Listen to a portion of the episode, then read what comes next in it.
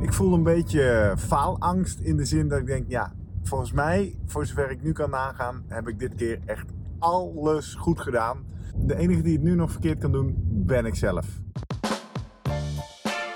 Welkom bij deze bonusaflevering van de Slimmer Presteren podcast. Jouw wekelijkse kop koffie met wetenschapsjournalist Jurgen van Tevelen, topcoach en sportarts Guido Vroemen en ik, middle-aged man in Lycra, Gerrit Heikoop. Voor mensen die hun grenzen willen verleggen, maar daarbij de grens tussen onzin en zinvol niet uit het oog willen verliezen. In deze extra aflevering praat ik met Jurgen en Guido over weer 10 minuten sneller op de marathon in Amsterdam. Hoe dan? Nog geen jaar geleden ging ik bijna ten onder aan mijn eigen beginnersfouten. Een half jaar geleden nam ik revanche met een zeer beheerst persoonlijk record. En toch ging daar gisteren nog maar eens 10 minuten vanaf. Dat vraagt om een grondige evaluatie.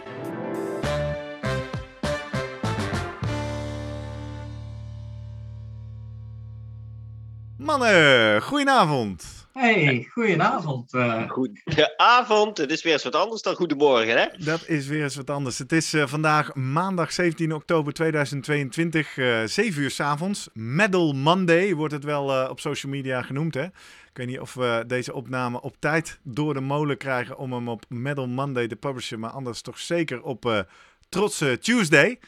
Want uh, uh, uh, vanwege populaire vraag, popular demand, maar dat mag ik van Jurgen niet zeggen, toch maar even een bonusaflevering van de Slimmer Presteren podcast, waarin we even terugblikken op gisteren. En, was er iets? ja, gisteren okay. heb ik meegedaan aan de Amsterdam Marathon. Ja. En ik dacht, dit is ook de eerste keer dat ik Giro spreek. Dus laten we maar gewoon eens uh, een, een coach-atleet uh, evaluatie debrief gesprek doen. En Jurgen, jij zit daar als kritische luisteraar oh, dat... en vriend ja, bij.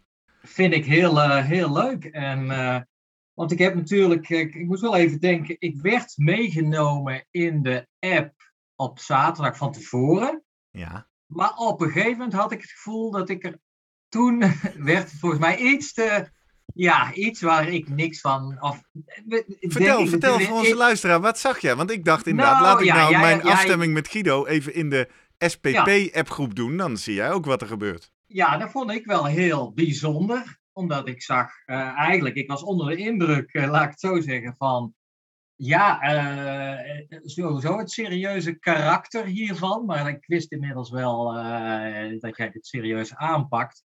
Maar ook daarbij alle, nou ja, daar gaan we het zo over hebben. De doelen, hè, netjes gesplitst in de procesdoelen en de taakdoelen en de resultaten. Ik, ik dacht, nou, dit is al. Hoe, hoe in godesnaam ga je dit allemaal managen? Terwijl je, en moet je dan ook nog lopen? Ja. Maar dat, en, dat deed ik natuurlijk niet voor Guido, maar dat deed ik voor Jens. Hè? Nou, nee, deed ik ja, voor mezelf. Deed ik voor ja. mezelf, maar naar aanleiding van mijn gesprek met Jens van Lier, de uh, wielerpsycholoog. Ik heb het boek nog bij de hand, want zaterdag moest ik de hele dag op mijn bed liggen. En uh, toen heb ik hem toch ook maar met 25% korting uh, besteld. En als een speer nog geprobeerd ja. zo ver mogelijk te komen. Ik heb het niet helemaal gehaald. Ah. Maar voor de mensen die dit luisteren, Jens van Lier heeft een hartstikke leuk boek. Je kop tegen je lijf. En als je voor eind oktober onze mailtje stuurt of op post.slimmerpodcast.nl krijg je een kortingscode van 25%. nee, dat, snap, dat gevoel kreeg ik al. Dat je ook dacht van ik heb een boek gelezen en dan ga ik, ik ga het nu toepassen. heel goed. Ja. Beetje dat je denkt, moet dat allemaal last minute de dag ja. voor de race? Word je daar niet nerveus van? Maar het ging eigenlijk concreet op het punt van... Uh, ja, elke, bij elke stop of uh, uh, drankpost een beker water. En daar, uh, ja, daar kregen wij discussie over. En daar reageerde Guido op. En toen kwam jij daarop terug. En toen dacht ik, ja, nu kan ik er nog iets tussendoor gaan roepen. Maar ik heb bewust mijn afstand gehouden. Ik denk, daar zullen jullie nog wel even over gebeld hebben. Of in ieder geval onderling wel wat over afgestemd. Klopt dat? Nee, daar hebben we nou, Ik heb in ieder geval gezegd, het is niet per se nodig om bij elke drankpost ja. een beker water naar binnen te gooien. Want ja, op een gegeven moment, soms staan er heel veel drankposten. En dan wordt het, uh, uh, het doel wat je dan gesteld hebt bij elke drankpost, dan denk ik, oh, is dit nog wel slim, hè? Dan uh, ja. denk ik, nou, dan moet je eerst gewoon even nadenken en denk, nou, zoveel vocht hoef ik nou ook weer niet naar binnen te krijgen. ik kreeg ook het gevoel van, we hebben regelmatig gehad over hyponatriëmie, watervergiftiging. En uh, dat gekoppeld aan het feit dat op een gegeven moment bij een marathon uh, ja, heel veel drankposten kwamen te staan. Dat de mensen het gevoel hadden, overal moeten ze drinken. Ik moet wel zeggen, er stonden er wel veel hier in Amsterdam. Er stonden er meer dan iedere vijf kilometer, zag ik tot mijn verbazing ook. Dus je hebt niet elke drankpost gepakt toen? Nou, om het gesprek af te maken. Ik, ik, ik, realiseer me ook, we moeten ook even onze luisteraars betrekken. Toch even terug naar het eindresultaat. Er is gisteren iets heel bijzonders gebeurd. Ik ben hartstikke blij. Uh, nou ja, ik zal zoiets vertellen over hoe ik me voel. Het is een beetje gemengd, maar vooral blij en trots. Ik heb namelijk weer, bam, 10 minuten van die verse PR afgehaald. Oftewel, de Amsterdam Marathon in 3 uur en 8 minuten en 30 seconden afgerond. Uh, en tegelijkertijd ging dat niet zo vlekkeloos, voor mijn gevoel althans, als dat een half jaar geleden in Rotterdam in 3 uur 18 minuten ging. Maar ik heb geprobeerd alles wat wij hier in de Slimmer Presteren podcast bespreken toe te passen. Veel trainen om te beginnen, goed rusten, veel eten. En ook dus, en daar, daar kwamen wij op, daar haak je op in Jurgen, uh, alle lessen die ik van Jens van Lier heb geleerd over hoe vertaal je nou een resultaatdoel in een taakdoel in uiteindelijk hele concrete procesdoelen die je tijdens de race moet doen. En dan zelfs nog in zelfspraak. Wat zeg je tegen jezelf tijdens de wedstrijd?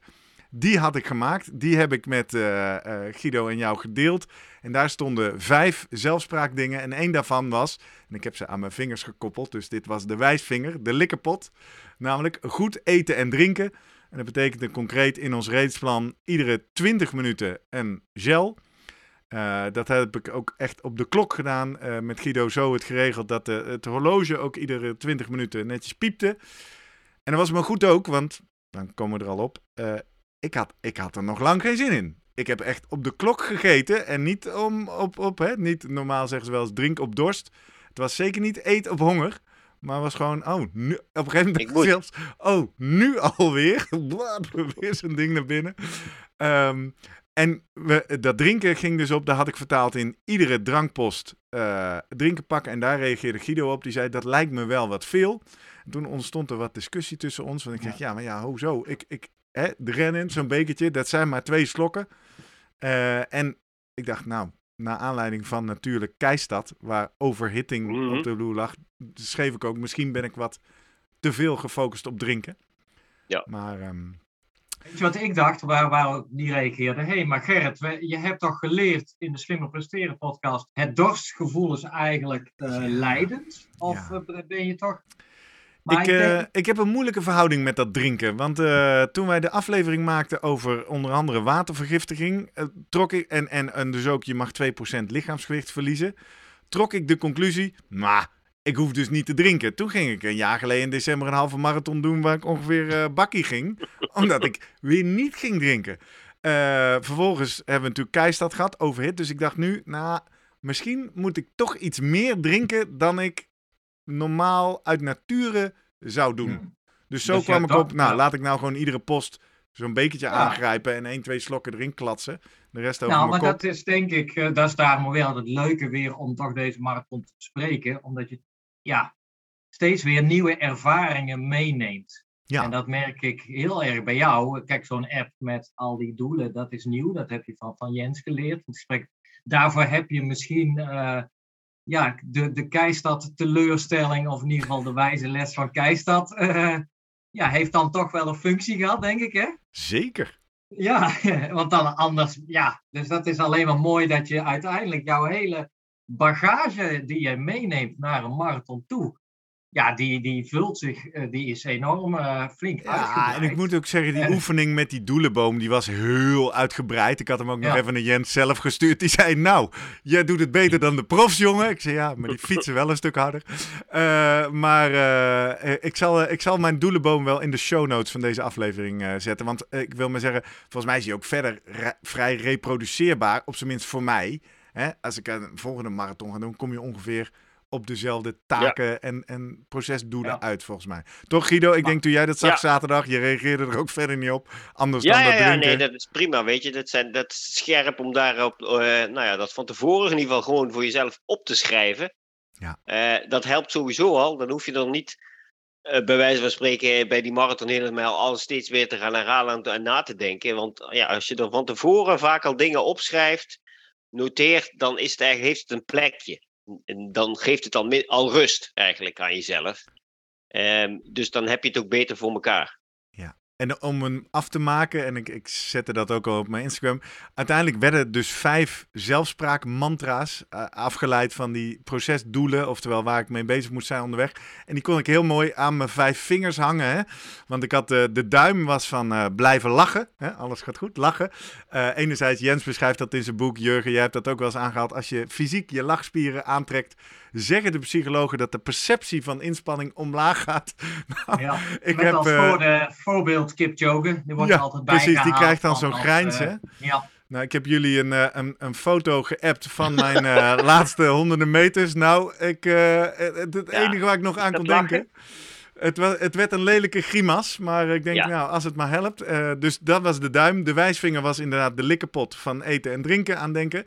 De middelvinger vond ik dan ook wel grappig. Ik had voor mezelf opgeschreven ruggen zoeken om zoveel mogelijk uit de wind te zitten. Hè. Er was veel wind. Dus ja, uh, middelvinger naar de ander. Ik eet jouw bordje wel eerst leeg. Ik had nog opgeschreven, um, waar ben je nu als zelfspraak om mezelf... Hè, een van mijn doelen was toch ook wel gewoon eens een andere marathon ervaren, genieten. Dus ik dacht, nou, als ik regelmatig mezelf nou eens afvraag, wat, wat zie je nu? Die had ik dan maar aan de ringvinger gekoppeld. Misschien zie ik nog een schone dame rondlopen. En de pink. Uh, nou, ik heb van alles gezien. Niet specifiek schone dames.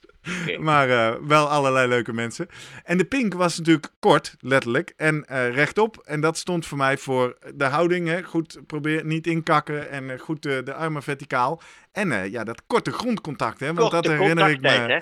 Van de debrief van de half jaar geleden. Dat Guido in de data zag ja, dan gaat je grondcontacttijd omhoog en daardoor eh, ga je daardoor trager. Dan weer plakken. Die data wil ik zo nog wel even zien dan, voor, voor dit keer. Maar, even nog, Heb, je, heb je die finishfoto gezien? Want ik merkte dus die vingertjes, dat heb ik dus echt onderweg liep ik dat af en toe doen. Hè? Eten, lachen. En in die laatste honderden meters loop ik dus ook zo. Met uh, zeg maar mijn pink en mijn duim uit. Van ah, kort, snel en blijven lachen. Weet je wel. Maar eh, ja, toen zag ik het in de praktijk. Want ik vind het nog steeds moeilijk voor te stellen hoe jij uiteindelijk tijdens de race met die vingers koppelt dan aan die taken, zeg maar. Nou, letterlijk zo. Ja, kijk maar op die foto. Ja, oké.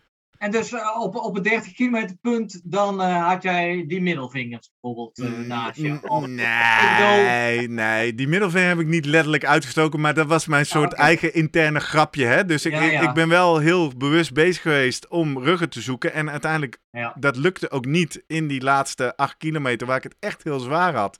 Daar was ik inmiddels de Pacers. Nou, ik zal zo wat vertellen over hoe de race verliep. Maar daar, daar kwam ik ook echt wel in de wind nou, vlagen, zei Guido net al terecht. Het klopt, er was niet constant wind. Uh, en daar had ik dus ook geen ruggen meer. En dat dacht ik wel aan. Maar ik kon ze ook niet meer vinden. Want ik was of mensen toch wel aan het inhalen die echt aan het instorten waren. Er was eigenlijk niemand meer in mijn buurt die mijn tempo liep daar. Ja. Nee, want ik, ik, ja, ik ken het helemaal niet. Ja, ik ken wel het idee van het boodschappenlijstje wat je dan hebt. Maar dat is meer gewoon in je hoofd. Maar dat je het echt daadwerkelijk koppelt aan, nou in dit geval jouw jouw vingers, dat vond ik wel. Uh, ja, ja, dat had ik zelf uh, bedacht, omdat Jens zegt natuurlijk eigenlijk in de aflevering: die zelfspraak moet je trainen. Maar ja, ik had ze uiteindelijk, ik liep er al wel de hele week over na te denken, maar ik had ze pas zaterdag echt opgeschreven. Dus ik denk, ja, hoe zorg ik nou dat ik ze onthoud? Ik denk, nou, ik moet, ze, ik moet ze een fysieke plek geven. Ja. Weet je wat ik echt dacht? Dat jij alla uh, ooit, volgens mij, de dames tijdrit of wielrenners, die hadden ooit pijn is fijn op hun knokkels geschreven. Dan, dan uh, konden ze het zien, of van de vingers. Dat jij daadwerkelijk. Oh, jij dacht dat ik het op mijn vingers had geschreven met pen? Nee hoor, ik had het gewoon mentaal aan, een, aan een vinger gekoppeld. Ja. ja. Nou ja, dan heb je in ieder geval iets om mee, uh, ja, mee bezig te zijn. Hè? Om aan ja, iets daadwerkelijk om mee te spelen of om uh, ja, ja. een beetje afleiding ergens. Grappig, ja. ja. Nou ja, focus, en het, focus. En, het, en het werkte goed dus. Ik bedoel, daar, uh, daar gaat het uit om. Het was nou. niet dat je op een gegeven moment dacht, hé, uh, hey, wat moet ik ook weer met die ringvinger? Of uh, nee. die, heb ik tijd, nee. die heb ik een tijd niet gehad. Of, nee, nou, nee, die vijf dingen, die heb ik echt allemaal kunnen doen. Eten en drinken hielp natuurlijk door het, het klokje ook. Wat ik net al zei, iedere twintig minuten piep, piep, piep. Ja. En dat werd dus op een gegeven moment echt wel, oh, moet ik nu alweer eten? Uh, ik denk echt wel, uh, nou we zaten dus op uh, drie Morton gels per uur. Daar riep jij vorige keer al van. Zo, 75 gram koolhydraten per uur. Daar, daar is inderdaad echt wel werken. Daar kon, daar kon ook niks bij. En volgens mij heb ik die... Ja, want ik heb er één over aan mijn band. Dus ik heb die van drie uur heb ik niet meer gepakt. Want toen was het natuurlijk nog, nog twee kilometer. En ik dacht, nee. Gaan. Nou, ik, ik, ja, toen zat ik ook op een plek.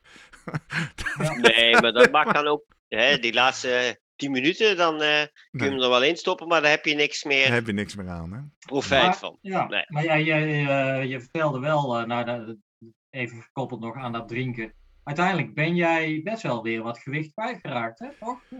Ja, dat appte ik jullie ook. Ik, ik heb mezelf ochtends gewogen en s s'avonds. En dat is dan plus hè, alle schommelingen van ontbijten, nog een keer kakken, nog een keer uh, zweten. Nou, maar ik, ik merkte onderweg ook al dat ik hard aan het zweten was. Al in de eerste 10 kilometer dacht ik, poeh, het droop door mijn wenkbrauwen heen, zeg maar. Dus uh, antwoord op jouw vraag even terug, Guido. Heb je ze allemaal? Ik heb uiteindelijk toch maar overal minimaal één slok gepakt. Ja. Um, en ik, het, om het af te maken, ik woog s'avonds uh, 2,5 kilo lichter dan s Ja. ochtends. Ja. Nou, op zich is dat. Ja, um, als, je, als je het zeg maar op, uh, op 80 kilo houdt. Ja, s ochtends nou, was ik dan is het 79,9. zeg maar 3%, hè? Ja. Ja, 3 procent. Ja. Nou, dat is op zich netjes. Hè? Dus dat is ook. Uh, je hebt ook. Uh, Efficiënt. Ja, ja, ja. Nou ja, dat is prima. Weet je, dus je, je staat gevuld aan de start hè, met uh, glycogeenvoorraden vol, dus extra water vastgebonden daaraan. Nou, dat, dat, dat komt weer vrij als je gaat inspannen. Um, dus je kunt ook wel zeker uh, een kilo of twee verliezen. Nou, het is iets meer geworden, maar dat is niet zoveel meer dan dat je er um, prestatieverlies door gaat krijgen. Nee, maar daarom vind ik het ook wel goed dat je het aan de lijve ondervindt dat 3% uh, nog steeds helemaal prima is, terwijl ja. jij heel veel ja, goed gedronken hebt. Ja. En dat dus uh, ja, toch die, die, de, de Google-sites die het al toch wel hebben, nou let op, 2% uh, daar moet je niet, uh, niet, niet ondergaan. Of de, meer dan dat moet je niet verliezen, want dat geeft prestatieverlies. Daar hebben we natuurlijk ook Ja. een aflevering over gemaakt. Ja, dat je dat met een flinke korrel zout moet nemen. Ja. En dat het uh, ja, toch individueel bepaald is, denk ik. Ik denk dat Gerrit uh, uh, een, ook wel een goede zweter is, waarschijnlijk. Ja, hebt- Ja, oké, precies. Maar je ziet het ook vaak als ik dan terugkijk. Als mensen echt te veel vochtverlies oplopen tijdens een race. Dan gaan ze natuurlijk ook inleveren. Maar dan zie je ook je hartslag op een gegeven moment sneller stijgen. En als je zijn hartslagcurve bekijkt. Die blijft mooi vla- vlak. Het, weet je, het is een paar slagen. Maar hij blijft echt heel mooi vlak qua hartslag. ja, Dus het is dus niet die, dat die... eh, die decoupeling die je dan Ja. nou ja, Ja, zou kunnen ja. zien, dat zie je terug aan de hartslag, die dan onevenredig ineens eh, of blijft stijgen. En, eh, ja. En dat heeft hij niet. Weet je? Dus dat, dat, dat is gewoon prima gedaan. Ik vind het wel leuk om eens een grafiekje te zien. En Ja, ja, ja, het, ja, maar, het hold- pacingplan misschien. Ja, te- hold your horse. Ja, precies. Pacingplan. Zal ik nog proberen in een notendop? Ik weet dat ik dit in aflevering 94 ook zeg. En dan zeg ik, zal ik in vijf minuten vertellen hoe het ging? En dan zijn we half uur verder. Maar toch, en dit stond ook in mijn Strava- Strava-omschrijving. Wat volgens mij de, de, de, de momenten van de race. Nou, we starten. We staan in het startvak. Ik zat in het roze startvak. Dus de tweede groep die weggaat. In mijn vak, in tegenstelling tot Rotterdam een half jaar geleden, stonden nu wel de drie uur, tien minuten pacers. Wat een soort van de mannen waren waarvan ik dacht: hey, als ik in die groep lang kan blijven, dan gaan we goed. Eén stap terug. Eh, Guido had mij opgegeven dat ik tussen de 300 en 310 watt moest blijven lopen op de stride. En als ik dan even snel spiekte eh, waar ik dan op uit zou komen, dan zou hè, de, de stride voorspelde inderdaad ook 3 uur 9 minuten. Dat is echt bizar eigenlijk. Eh, plus of twee min minuten, zeggen ze dan wel erbij. Ja. Dus ik dacht, nou, laat ik à la mijn ervaring bij de City per City in Den Haag, die halve marathon, laat ik een tijd bij die 3 uur 10 minuten pacers blijven. En als ik dan op het nog over heb om naar die 309 te gaan, dan ga ik er dan wel voor weg. En wat mij goed bevallen was bij de halve marathon in Den Haag, is dat ik dacht, nou, ik ga toch altijd iets te hard weg. Adrenaline, startvliegen, weet je wat? Ik ga in het vak even aan de zijkant staan. Ik laat die 3 uur 10 vlaggen jongens even lopen. En dan haal ik ze de eerste paar kilometer in, dan heb ik vast een beetje theoretische voorsprong op ze. Mocht er wat gebeuren onderweg, dan zit ik toch goed. Dus dat heb ik gedaan. Eerste twee kilometer, uh, nou ja, iets te hard weg, zie je ook in de kilometertijden. Ja, ja, 4,17, 4,19. Ja, maar ja, en dat, ja. ja, dat is zo, maar dat voelt dan, ja, daar voel ik helemaal niks van. Hè. Dat is, dat, is zo makkelijk. ja, ja, en dat is ook goed. En dat kan. Ja. Maar dan is het ook het verstandig inderdaad dat je daarna ook denkt van, oh wacht, nu heb ik dat, weet je, nu is dat startschot geweest, nu moet ik wel terug. Ja. En dat naar mijn taak toe. Was heel makkelijk hier, want op de begin Vondelpark liep ik tegen ze, tegen ze aan, zeg maar, was ik bij het groepje. Ja. Eh, daar zat ook een lekker pelotonnetje. En ik dacht, oh, zo, dit moet ik hebben, want dit is voor de wind. Hè? Dit, was mijn, dit was mijn team voor de wind. Je ziet het ook mooi in, die, in je data. Hè? Ja, eigenlijk derde kilometer. De eerste acht minuten, ja. eerste acht, negen minuten zie je eigenlijk je hogere power. Ja. Hartslag gaat eigenlijk wat hoog. Hè? Iets te hoog, hè, schrok ik ook van. Ja. En dan ben je er nee, ongeveer bij en dan zakt hij terug naar, ja, dan is het ongeveer, want ik zie dan 155 ongeveer. Hè? Ja.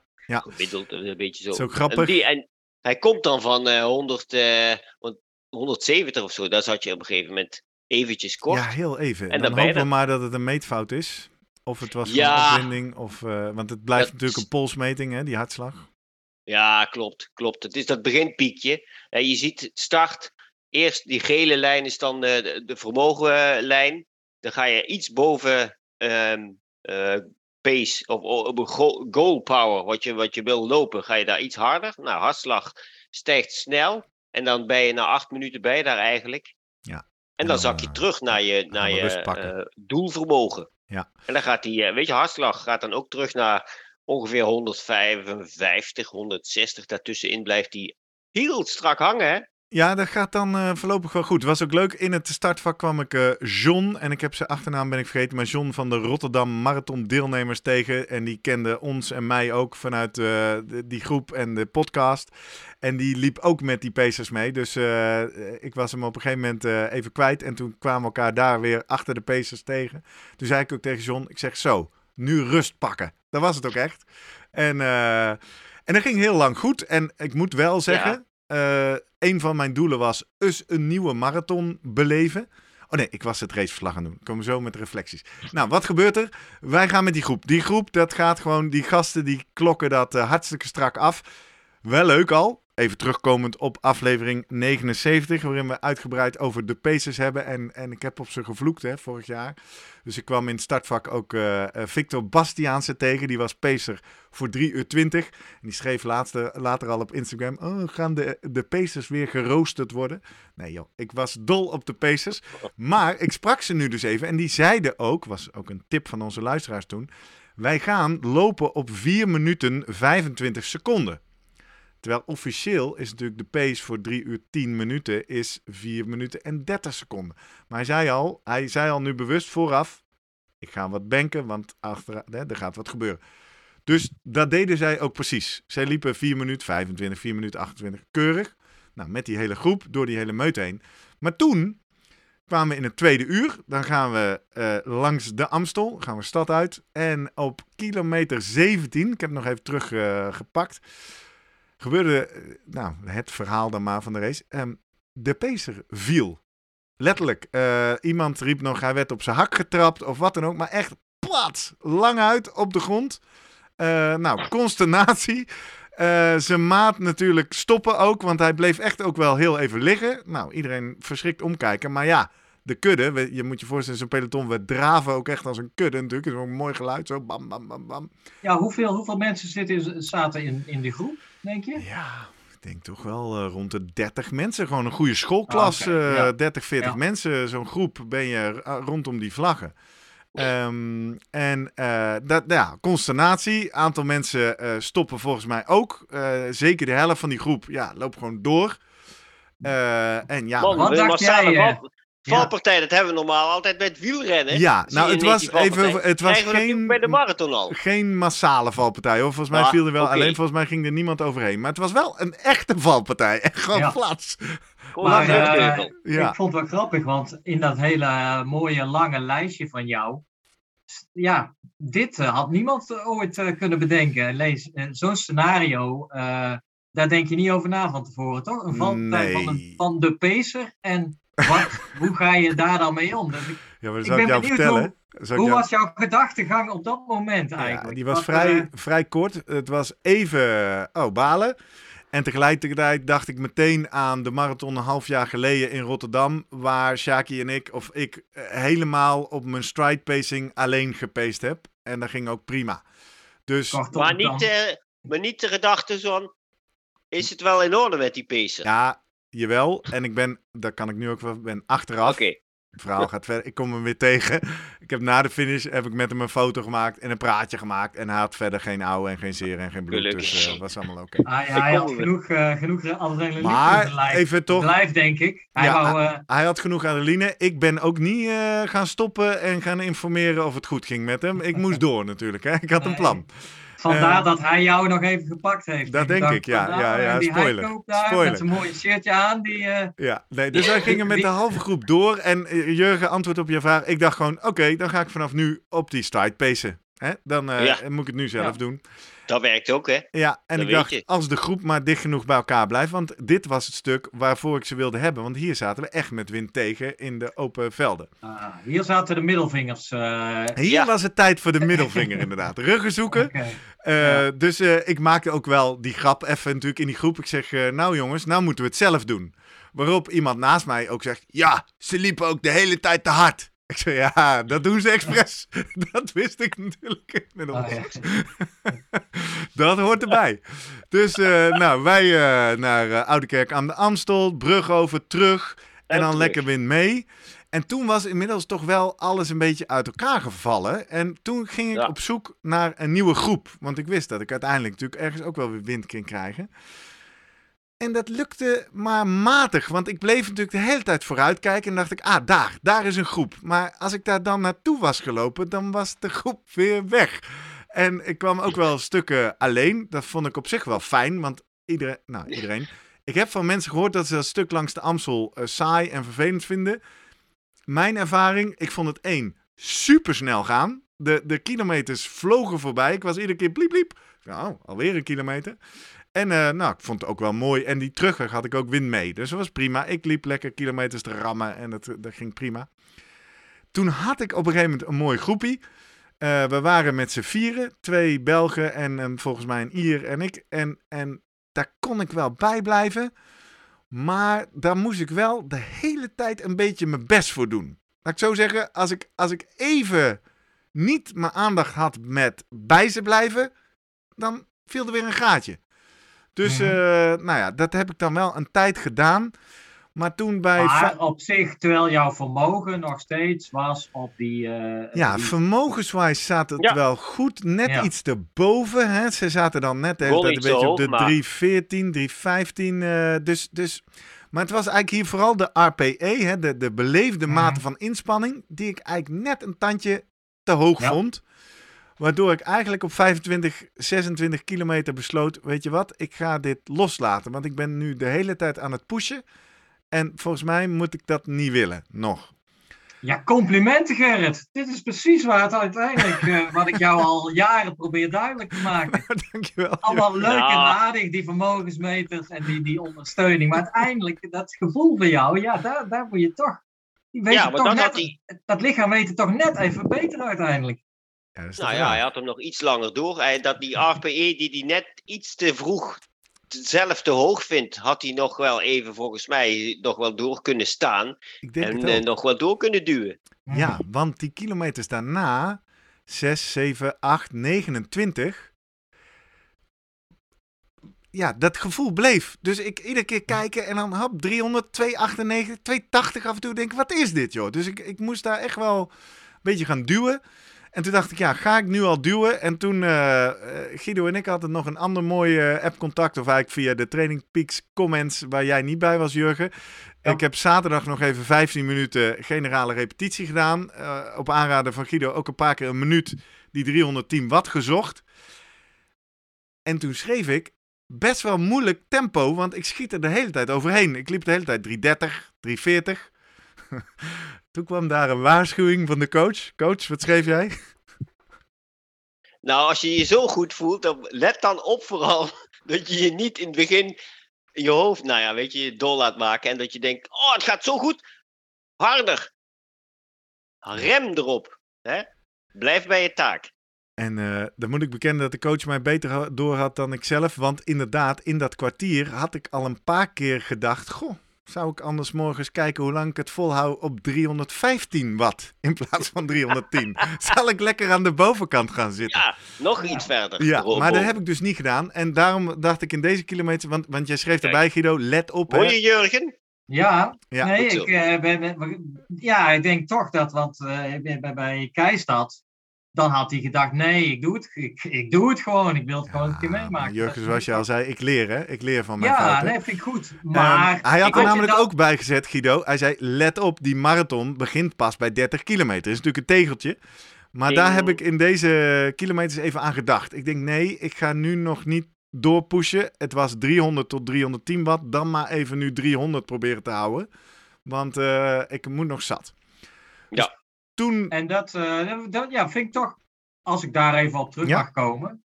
Want dat 30 kilometer punt is altijd jouw ding, hè? Of 30, nou, 35, wat ja. dan ook wel. Ik herinner me altijd weer dat je zegt, ja, dat moet ooit bij de marathon twee keer geleden, dat allemaal niet zo lekker zit. Hey, nou, die 35 kilometer, dat ga ik vaker oefenen. Dan moet ik echt uh, een beetje onder In de, de training gaan krijgen. Ja, ja, onder de knie gaan krijgen.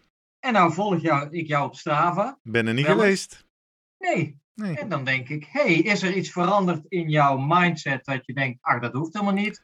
Nee. Eén keer de 30 kilometer aantikken. Nee. Dat is genoeg. Een andere benadering in deze? Of, um... Nee, springen we een beetje hak op de tak. Maak zo het verhaal uh, af. Um, een van mijn twijfels, dat is een groot woord.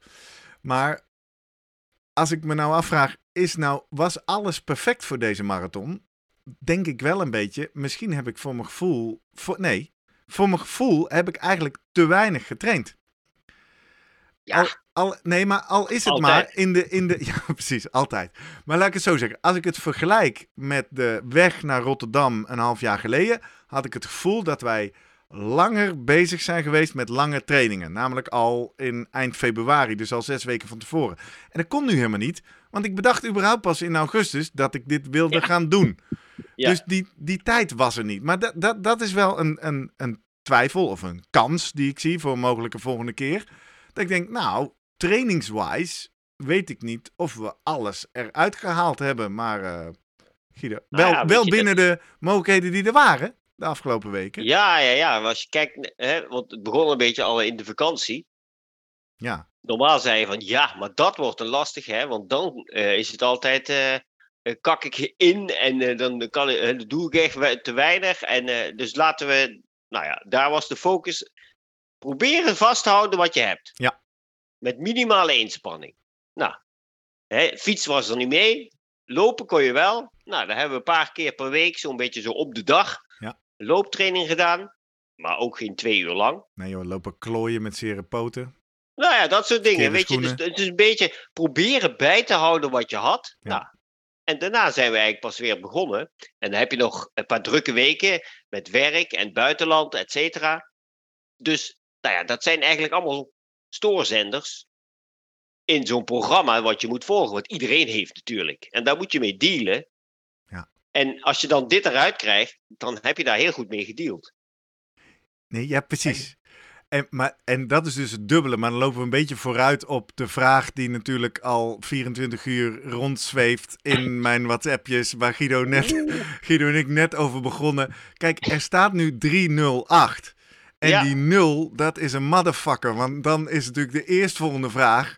Hmm, nou, is het volgende doel dan de drie uur? Nou, dat, we- dat weet ik niet. Daar heb ik allerlei mitsen en maren voor. Maar één van de dingen die ik wel denk ter faveur daarvan voor mijn gevoel, ja, ik heb hard getraind, ja, ik heb hard gewerkt. Maar gevoelsmatig komt het me aanwaaien. En daar bedoel ik mee, ik doe gewoon wat Guido zegt. En opeens komen er dit soort prestaties uit. En dan ook nog in de wetenschap dat ik voor mijn gevoel maar twee weken echt keihard heb getraind. Ik heb die week in, in Mm, ja, Genève... dat vind jij. Ja, zo heb ik dat ervaren. Dus in die week in Genève heb ik echt als een, een monnik geleefd. Dat was eigenlijk bizar. Dat, dat klopte eigenlijk niet, maar daar, daar moest ik en keihard werken. En heb ik toen gezegd, oké, alles aan de kant. naar huis. Pak je aan, lopen. En dat, dat heb ik echt als een soort project benaderd. Van ik ga nu en iedere dag keihard werken en iedere dag lopen. Nou, dat was intens. En toen hadden we één week thuis. En dat is de enige week, hè, dat noemde ik de drie knallers op Strava. Waar we echt lange uren, lange afstanden hebben gemaakt. Dus Jurgen, je hebt gelijk. Ja, ik heb ze ook niet gezien. Maar dat was gewoon simpelweg niet de tijd om daar naartoe op te bouwen. En om dat nou, uit ik te moet voeren. zeggen, ik, uh, ik keek daar nu pas ook naar hoor. eh, Van, uh, op jouw Strava. Uh, omdat aan de ene kant was jij, vond ik, zeer ja, ontspannen ging jij deze marathon in. Maar ik zag ook wel aan je doelen, daar, daar stond iets van uh, bovenaan ook van als het niet gaat, nou, dan stap ik uit. Ja. Dat vond ik ook wel een hele interessante eigenlijk. Dat ik denk, ja, is het nou eigenlijk een soort ja, maar dat heeft te maken... marathon is nee. dit? En, dat is een zijverhaal. Dat is een zijverhaal. Er, er- er zat een, een angst in deze marathon. Ik heb een aantal jaar geleden, toen ik net begon met hardlopen, was ik enorm geïnspireerd door mijn buurman Robert. En we hebben veel samengelopen en hij was mijn voorbeeld. En hij ging op een gegeven moment Amsterdam Marathon lopen en ik ben gaan kijken. En hij heeft zichzelf daar totaal de vernieling in gelopen. En hij had moeten uitstappen en dat heeft hij niet gedaan. En hij heeft echt drie jaar in de revalidatie gezeten. En dat heeft mij altijd gefascineerd. Daarom heb ik ook wel eens in deze podcast, we hebben het wel eens over pijn met elkaar gehad. En toen heb ik ook wel eens aan Guido gevraagd, zeg Guido, hoe herken je nou de pijn waar je doorheen moet lopen en de pijn wanneer je moet stoppen? En dat, dat is door het verhaal van buurman Robert. Dat ik denk, ja, maar je kan jezelf dus, als je niet oplet, de vernieling inlopen. Nou, en dat verhaal zat voor mij ook wel heel erg in deze marathon verpakt, want dat, dat is hier gebeurd. Dus ik dacht, nou, ik wil best wel diep gaan, maar niet kapot. Mhm. Dus Dan daar, daar kwam dat doel vandaan. Ja. Hoe zat jij er dan in, eh, Guido? Zat bij jou iets van, nou, eh, heb je nog getwijfeld of die... Ja, nou ja, zat jij van tevoren wel scherp van, nou, met die 310 vermogen? Ja, En maar dat had ik wel, weet je. En het vertrouwen 310 daarin... watt, hè? Ik, ik, Ja, ik heb dus 300 vorige week die afleveringen teruggeluisterd van de vorige nabesprekingen. Oh, We moeten onze eenheden even scherp Ja, houden. ja. Nee, Ja. maar het plan van de 300 en 310 watt lopen... Als je... Watt lopen? Nou, Ja, ja. oké. Met thee. met een Ja, mee. vermogen. Goed. Ja, als dat, daar had ik zeker heel veel vertrouwen in. En daar komt ook bij dat hij voordat hij naar Genève ging, CPC had gelopen. En die halve CPC, die halve marathon daar, liep hij echt heel goed. Hè? 3.30 als ik het even uit mijn hoofd Nou, moet ik zeggen. zal je verbeteren. volgens, of, oh, nu heb je het over de minuten. Ja, ik wou 330 zeggen 1,28. Oh, 330 watt. Ja, precies. Ja, en dan liep je 1.27 of 1.28 liep je daar. 1,27 hoog met een gemiddelde kilometertijd van 4 minuten 10, 11 seconden per kilometer. Ja. Exact. Als je dat zeg maar neemt, halve marathon, binnen de 1.30, keer 2, nou ja, laten we zeggen, eh, plus 10 minuten. Ja, dan kom je dus wel op die 3 uur en 10 minuten. Met, hè, en, en hij liep daar 330 watt. Als je daar ehm, zo'n 5, 6 procent afhaalt, dus nou ja, 16 eraf, dan zit je nog boven de 310. Dus dan ga ik nog iets aan de voorzichtige kant zitten met 310, 300, 310. Ehm, waarvan ik eigenlijk vrij zeker weet, dat moet je echt wel kunnen. Mhm. En Ja, ehm, dan gaat hij wat dichter naar die 3, 310 en, en dus ook richting nou ja, 315. Nou, dat is dan eigenlijk allemaal nog wel een, een marge waarvan ik denk, nou ja, weet je, als hij dat gaat doen, dan gaat hij daar iets boven lopen. Dat is nog niet eens het probleem. Hè? Ik denk dat dat wel kan. Dus de rek zit er ook nog steeds wel, wel in. Het is niet het plafond nog. Nee. Ja, dat zijn die befaamde running formula's, hè? volgens mij van Daniels of weet ik veel. Dat je eigenlijk aan de hand Ja. van je 5 minuten en je 10 Ja, ja, minuten ja, en je ja. 15 en je halve marathon, Klopt. kan je theoretisch gewoon eh ja, redelijk hebben we een eigenlijk- inschatting je- maken van eh, wat je dan op een hele marathon eh, kan Ja, halen. ga maar terugrekenen van Ja. wat hij voor de vakantie deed. Voorthuizen, 5 kilometer, 10 kilometer PR. Dan loopt hij city per city, een halve marathon. Dat past allemaal in dat plaatje. Dus als hij nu zeg maar, hè, we gaan naar een, uh, eens kijken met een schuin oog naar een marathon in drie uur. Ja, dan zul je dus eerst, dan ga je dus ook terug van, ja, maar wat moet ik dan op een 5 kunnen? En wat moet ik op een 10 kunnen? En een 15 en een halve marathon. Dan zijn dat eigenlijk tussendoelen die veel makkelijker onderweg te behalen zijn. En, als je die keer haalt, dus dan denk ik, ja. hmm, misschien haal ik dat. Uh, ah, ik heb nu die 5 wel gelopen in 18 minuten. Hmm, dan wordt het interessant. Ja. maar zelfs, voor, zelfs dus voordat we. Een, uh, zelfs dus eigenlijk met, met toch misschien een relatief. Uh, ja, ja, ja, met amper dus uh, in ieder geval uh, kilometers boven de 30 te hebben gelopen. Ja, ja. nou ja, weet je, als je die 30, voor mij, ik, ik ben niet zozeer van mening dat dat per se moet voorkomen in je voorbereiding, want je loopt gewoon al heel veel. En nu maak je ook de keus van ja, als je dat wil, dan is dat erg dicht erop. Want we hebben eigenlijk nu de week voor de marathon Amsterdam ook nog wel een hele lange gedaan van meer dan 30 kilometer. Ja, 2,5 uur. Dat was de langste. Ja, hm. nou ja, precies. Weet je, dus er zit een week ervoor. En meestal doe ik dat ook niet. Maar dit ging, ja, weet je, dit, dit, dit is ook wel lekker voor de kop. En je was verder fit. Ja. En ik had, een luxe, ik had een bizarre luxe dat ik de week voor de marathon, dus afgelopen week in feite, een soort week vakantie had. Ik heb alleen maar geslapen en gechilled en geen werkstress. En, uh, dus de, ja, de dat is tip voor de luisteraar, hè? Ja, ja, neem een week vakantie, voor je voordat je marathon gaat lopen. Wordt een heel dure onderneming zo. maar, um, hey, maar toch om het even af te maken. Want als we teruggaan naar een half jaar geleden in Rotterdam. Toen was het verhaal een beetje, uh, ja, het was gewoon een project. We hadden een plan en we hebben het als een machine uitgevoerd. En toen was Jurgen eigenlijk jouw fundamentele vraag. En de eerste vraag was ook, ben jij wel diep genoeg gegaan? En daar beginnen we de aflevering mee, daar eindigen we de afleveringen mee. Um, ik kan je vertellen, met de kennis van nu moeten we misschien wel stellen dat ik toen niet diep genoeg gegaan ben. Al is het maar omdat, we gaan even terug naar de wedstrijd, bij die 30 kilometer. Ik dacht, nou, nu begint het dan. Ik had bij 34,5 kilometer Joël, Sophie en vrienden van ons staan. Dat is ook dan de Watergaasmeer in. Daar heb ik gewoond, thuiswedstrijd. Dus die eerste dertigers die gingen super lekker sterk. Zie ik ook in de data ook uh, een uptake eigenlijk. Ook in vermogen, in snelheid, in alles. Maar ja, later denk ik, misschien heb ik daar wel tentje, tankje leeg gesnoept. Want ik ging de hoek om. Uh, de Maurits, het begin van de Mauritskade op. Of in ieder geval het stuk op wat gaat leiden tot de Mauritskade. En daar werd het opeens akelig zwaar. Daar schrok ik van. Wow, dacht ik, wat voel ik me slecht dat was dat moment wat in mijn Strava-verslag ook staat en ook in mijn app naar jullie. Dat ik opeens voor me een Slimmer Presteren podcast sticker zie. En denk, wow, dit is cool, dit is leuk, dit is een bekende. Nou, dat gaf heel veel motivatie. Achteraf dus ontdekt, dat was Siebe de Jong. Ehm, ik heb lopen twijfelen, ga ik nog nu mijn telefoon pakken, foto's maken? Ik denk, nee, dat kan ik al niet meer. Focus, focus. Verslaglegging doen we later wel. Um, naar hem toegelopen, uh, maar dat was uiteindelijk ook maar een halve kilometer, denk ik. En toen erop en erover. Toen uh, kwam die Mauritskade en dat was echt wel sterven. En uh, daar zit een, een befaamd stuk. Ik bedoel, in Rotterdam is het Kralingse Bos het befaamde stuk. Hier zit de tunnelbak en dan de Amstelbrug bij het Amstelhotel. Dus, dus eerst naar beneden en dan de tunnel uit en meteen door de brug op. Ik dacht, nou, hoeveel kan dat nou zijn? Nou, dat was inderdaad echt sterven.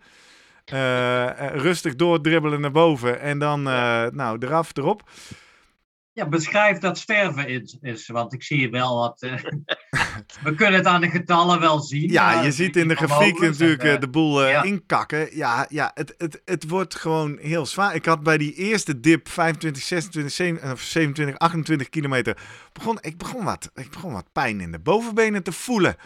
En ik begon wat af en toe een keer de billen zo, dat je denkt, mm, nou, uh, vermoeidheid. En wat er op die Mauritskade en wat er op die heuvel gebeurt, is dat wat je wil, hè, je stuurt in feite hetzelfde aan, maar je kijkt op het klokje en er komt niet meer hetzelfde uit. Hè, dus, dus je intentie en het resultaat komen niet meer met elkaar overeen. En dan moet je dus een van die twee knoppen moet je aandraaien. In dit geval dus het, de intentie, oftewel de beleefde mate van inspanning. Ik, moet harder duwen. Maar ja, ik dacht ook, ja, maar ik zit hier op kilometer uh, 6, 37. Het is nog wel even. Niet te vroeg uh, aan die tank beginnen. Dus uh, pinkje naar buiten. Uh, gelet op de houding, gelet op een contact en maar gewoon doorlopen. En toen gebeurde er iets. Ter hoogte van de Heineken Brouwerij op de Mauritskade zijn we dan. Daar staat een of andere omroeper. En uh, die, oh ja, er stond een of andere Polar tent. En de Polar was ook de sponsor van de Pacers. Die dus met de vlaggen liepen. En ik kom daar voorbij. En ik, ik hoor hem nog terwijl hij begint uit te leggen wat Pacers zijn. Ja, dames en heren, u ziet ook mensen met vlaggen lopen. Deze mensen lopen. Ik denk opeens, kak. Ik had natuurlijk al, ik had een paar langzame kilometers gezien. Ik ging naar 4 minuten 42. 4 minuten, volgens mij is er rond dat moment ook. Ik heb dus bijna 5 minuten gezien. 4 minuten 58, kilometer 37. Ik dacht, oeh, nou verlies ik toch wel heel veel per kilometer op het schema. En opeens realiseer me, oh oh, die 3 uur 10 pacers komen natuurlijk van achter op hun steady 4 minuten 25 seconden op mij af. En die pakken op dit moment 20 seconden per kilometer halen ze mij in. Ik denk, oei, nou, dit is een bedreiging en een kans. Ik denk, nou, laat ik dan maar kijken of ik die zo lang mogelijk kan voorblijven. En of ik, als ze dan dadelijk langs me komen, nog kan aanklampen. Nou, en dat is uiteindelijk wat je ook wel in de kilometerdata ziet. Dus na die, dat diepste dal op 37 kilometer zie je het langzaam weer uitklimmen. Omdat ik me dus laat opjagen door de pacers die eraan komen. Want dat kun je ook heel goed horen. Dat ben je misschien niet bewust. Maar rondom de pacers gaat het publiek harder klappen. Dat is ook heel leuk als je in het peloton zit. Want uh, opeens, dat heb ik eerder gezegd, de, de stoet krijgt betekenis. Er komt de hele tijd een stroom mensen langs. En opeens realiseren de mensen: oh, dit zijn mensen die lopen in 3 uur 10 minuten. Nou, dan gaan ze allemaal klappen. Maar ik hoor dus achter me steeds dichterbij dat applaus aankomen. Dus ik denk, oh shit. Daar komen ze, daar komen ze, daar komen ze. Ik moet ze voorblijven, ik moet ze voorblijven. Nou, uiteindelijk uh, is me dat nog tot uh, tweede helft Vondelpark gelukt. Toen kwamen ze toch echt wel langs me. Toen ben ik een tijdje, je moet ik zeggen, in het groepje kunnen blijven.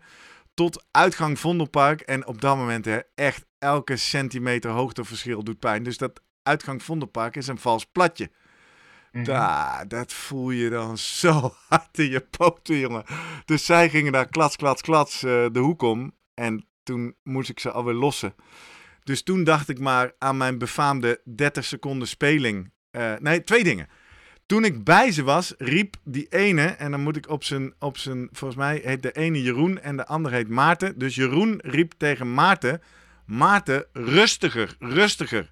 We lopen op 3 uur 8 minuten op dit moment. dacht ik, aha, dat is, een fijn stukje data.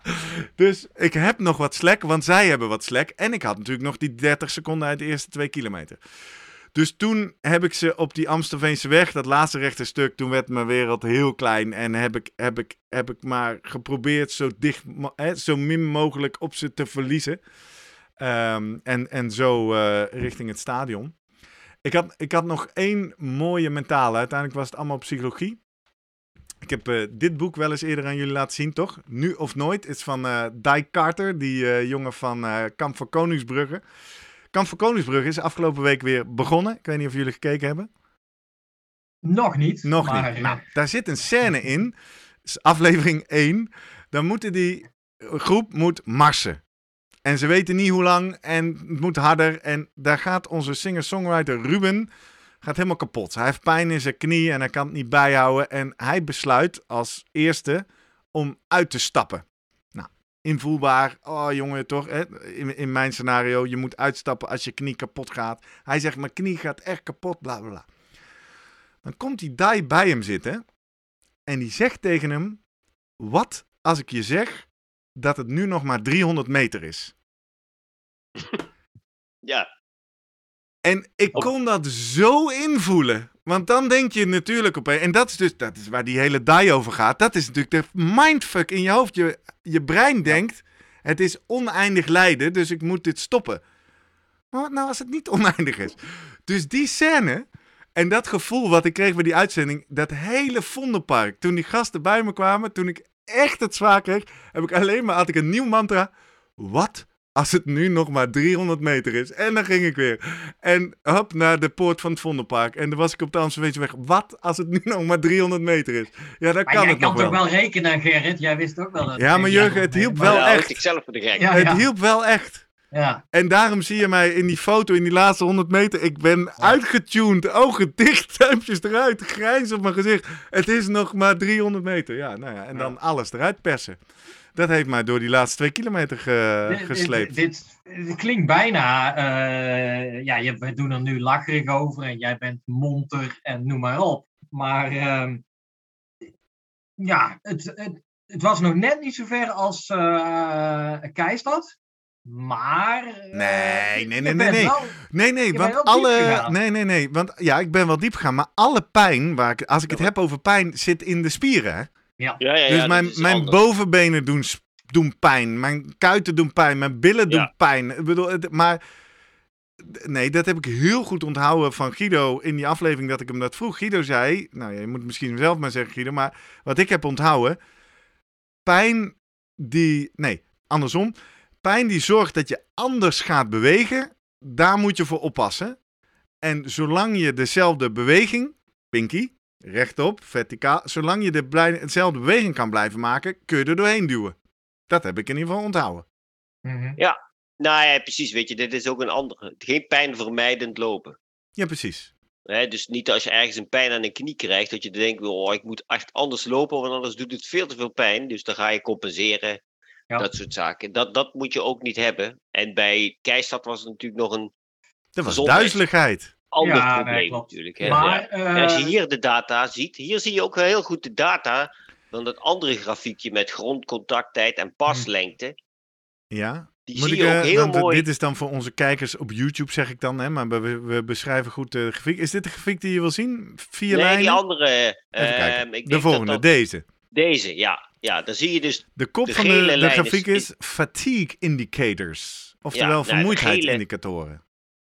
De gele lijn is de power. Die zie je op een gegeven moment bij het stippenlijntje. Vanaf dat moment, dus 2,5 uur ruim, ja, uh, begint, het, begint het lastig te worden. En dat, heeft, nou ja, dat komt omdat uh, de grondcontacttijd, de groene, hè, die wordt hoger. Dus hij plakt meer aan de grond. Hij gaat minder reactief lopen. Pinky niet met als gevolg dat hij ook zijn paslengte niet meer volhoudt. En dat is die roze, de onderste. Hij, wordt dus, hij gaat ook met kortere passen lopen. De snelheid gaat dus omlaag. En dan zie je een hele, eigenlijk, nou ja, dat zal ongeveer zijn eh, 240, 245. Daar heb je echt het moeilijkste moment. Hè? Dus daar, je, bedoelt, je eh, hebt nu tijd, op 2 uur 40. Ja, dus daar, daar zie je het dipje, zeg maar, het grootste dip in die orange lijn en de piek in die groene lijn. Ja. Um, en vanaf dat moment, daarna realiseer jij je eigenlijk van, nou, nu moet ik echt oppassen, want dan komen die pacers achter me aan. Ik moet nu weer zorgen dat ik strak loop, proberen. Dat klopt, uh, letterlijk zo.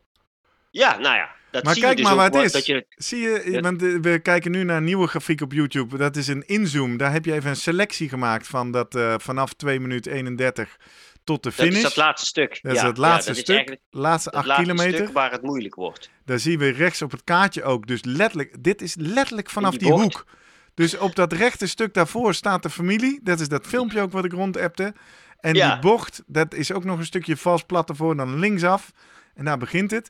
En die, die dip, dat is volgens mij letterlijk gewoon die kuilbrug. Die, die... Ja, dat kan heel goed. Ja, dat, is ook kan zo. heel goed. Ja, dus dat is, ja, daar heb je het zwaarst. En dan daarna kom je er langzaam wel weer uit. En, en heb je eigenlijk zoiets van, ja, maar ik ben er bijna. Ja. Ja, en ik heb dus, uh, ik word opgejaagd door Pacers. Vind ik toch leuk. Even nog die grafiek terug. Ja. Want hij, uh, hij zet daar een hele mooie trendlijn al doorheen. Hè? Natuurlijk ja. weet ik met trendlijns, ja, daar moet je mee uitkijken. Ja. Maar juist met die grondcontacttijd zie je eigenlijk vanaf het moment uh, begin dat hij al langzaam, heel subtiel natuurlijk iets omhoog gaat. Hè? Je ziet hem de hele nou, tijd een beetje Eigenlijk laat je je dan... Kijk, die trendlijn pakt ja, over de hele lijn. Die wordt waarschijnlijk beïn, te veel beïnvloed door het laatste half uur. Eh, exact. want als je die eruit zou halen, ja, dan, zou dan heb je een vlakke uh, trendlijn. Want ik, als je alle grondcontacttijden van alle kilometers erbij zet, is die eigenlijk heel lang onder de 220 milliseconden. En oh, dan komt die op het laatste stuk niet meer onder. Nee, je ziet daadwerkelijk daar bij 2.32.34 dat daar wel een, uh, ja. een kantelpunt is. Uh, ja, nou, Leuk, leuk om te zien. Of uh, ja, goed, je hebt er op dat moment. Maar dat is dan toch dat klimmetje, hè? Dus, want dat voelde ook wel heel zwaar. Nee, maar ja, het is een lullig klimmetje. Maar mhm. dat, is, dat, dat klimmetje de, uit de tunnelbak over de Amstelbrug. Ja. Eigenlijk, daar kom ik niet meer te boven dan, technisch lopend gezien. Dus volgende, weet je, de volgende marathon die je gaat lopen, gaan we New York doen. Ja, daar heb je heel veel van dat soort klimmetjes. Dan heb je heel veel van dit soort klimmetjes. Dan dat is goede training voor je. weet je, in Central Park heb je dan wat van die heuveltje op, heuveltje af, heuveltje op, heuveltje af. Dat wordt dan echt uh, uh, wel afzien, het laatste stuk. hey, maar die, dus- die laatste acht kilometer maakt dus ook het, het gevoel. Ik, ik loop al de hele dag me af te vragen welke emotie overheerst nou. Want eigenlijk moet ik natuurlijk nu euforisch super trots zijn. Maar ja, Mag ook, uh, Gerrit. Ja, maar daar ben ik, maar niet alleen maar, merk ik. En mijn eerste ah. analyse was, volgens mij, en dan vergelijk ik het misschien met, met Rotterdam een half jaar geleden, waarin ik mezelf hoorde zeggen, ja, dat was gewoon een project. We hadden een plan en dat hebben we gewoon uitgevoerd. En ja, ik heb daar bij Remco nog even mijn vingertje op mijn mond, omdat ik even twee kilometer mijn best ging doen. Nou ja. daar was niks aan de hand dat was nu toch even anders. Ik moest nu echt iets overwinnen. En meteen denk ik dan ook zelf: ja, de, het is een fucking marathon. Het is niet uh, een wandeling in het park. Dit hoort erbij. Maar ik merk dus wel, waar ik dus een half jaar geleden zei: ik wil de marathon temmen. Ik wil de baas zijn over de marathon. En dan was ik daar. En toen zei ja, nou ja, maar toen ik klaar was, was het emotioneel ook wel dat ik denk: ja, nou klaar. Ik heb nu toch weer het idee, nou, dit keer was de marathon toch weer even de baas over mij. En dat leidt ertoe ook naar de finish uh, uh, liggen. En Jurgen, vond jij toen al mooi op Maar de tranen waren er weer hoor. Even, kort. Even zo, vijf korte snikjes. Ja, mooi man, mooi. Mennig, ja, maar, precies. Ja. Het, dat, weet je, de mar geen enkele marathon is hetzelfde. De volgende, als je nou, weet je, nog eentje weer, weer gaat lopen...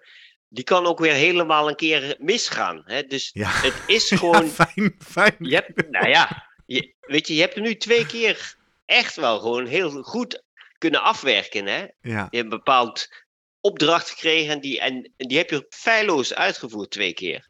Maar ja, weet je, dat is geen garantie dat je de volgende allemaal kunt afronden. Want het blijft altijd, zelfs voor de beste marathonlopers, ook die hebben soms marathons ertussen zitten. Dan denk ik, kak, deze liep echt niet. Nee. Nee, dat ja, dat kan. Weet je, en dat is ook het mooie. Om, ja, weet je, een 5 kilometer of een 10 kilometer, daar gebeuren niet zo heel veel, nou ja, weet je, uh, uh, dingen in dat je denkt, ik, nou, ik stort helemaal in. Dat, dat trek je dan nog wel door. Maar marathon kan nog wel heel veel gebeuren. Ja, ja dat maakt hem ook zo interessant. ja. Of je moet je doelen heel anders stellen. Ehm, ja, maar en dat vond ik wel. Uh, nog, een cliffhanger, wat gaan we dan doen? Toch op die doelen weer terug, want ergens stond er ja, een PR. Ehm, maar aan de andere kant uh, gezond of lekker uitlopen of zo. En genieten en glimlachen. Ja, maar daar heb dus ik, ook. Daar uh... echt het gevoel van ja, ja, je legt de lat niet zo hoog. Het gaat er nu om dat je gewoon inderdaad het gevoel hebt de baas te zijn over de marathon. Maar ja, nu denk ik nee, want je kreeg een opdracht die best wel. Uh, ja, was wel pittig. Dat was geen. Uh, nee, kat in het bakje al helemaal niet. Was geen walk dan, in the park. Nee. nee, maar daar heb ik ook uh, mee geworsteld, die weken van tevoren. Hoe ja, hoe leuk was dat geweest als jij bij wijze van spreken niet op 310 wordt, moest gaan lopen, maar op 300 of 290 of zo. Dan had je je verveeld, dan had je, ja, stel dat je die dan... dat is ja, niet waar. De, nou ja, maar hier was ik dus mee aan het stoeien. En, en er was ook het conflict tussen die twee doelen die bovenaan staan. Want het eerste doel was de, de vruchten plukken van inmiddels uh, uh, bijna tien maanden met Guido werken. Want ik ben die fitter. stond bovenaan, ja, dat klopt. Ja, ja. ik ben fitter dan ooit. En dat was de aanleiding ook dat ik van de zomer zei: hey, zou ik niet gewoon in plaats van helemaal te wachten tot eventueel weer Rotterdam in 2023, zou ik niet gewoon nog een marathon doen? Want ik ben nu, ik moet maar zien of ik dit vasthoud. Dat was aanleiding 1.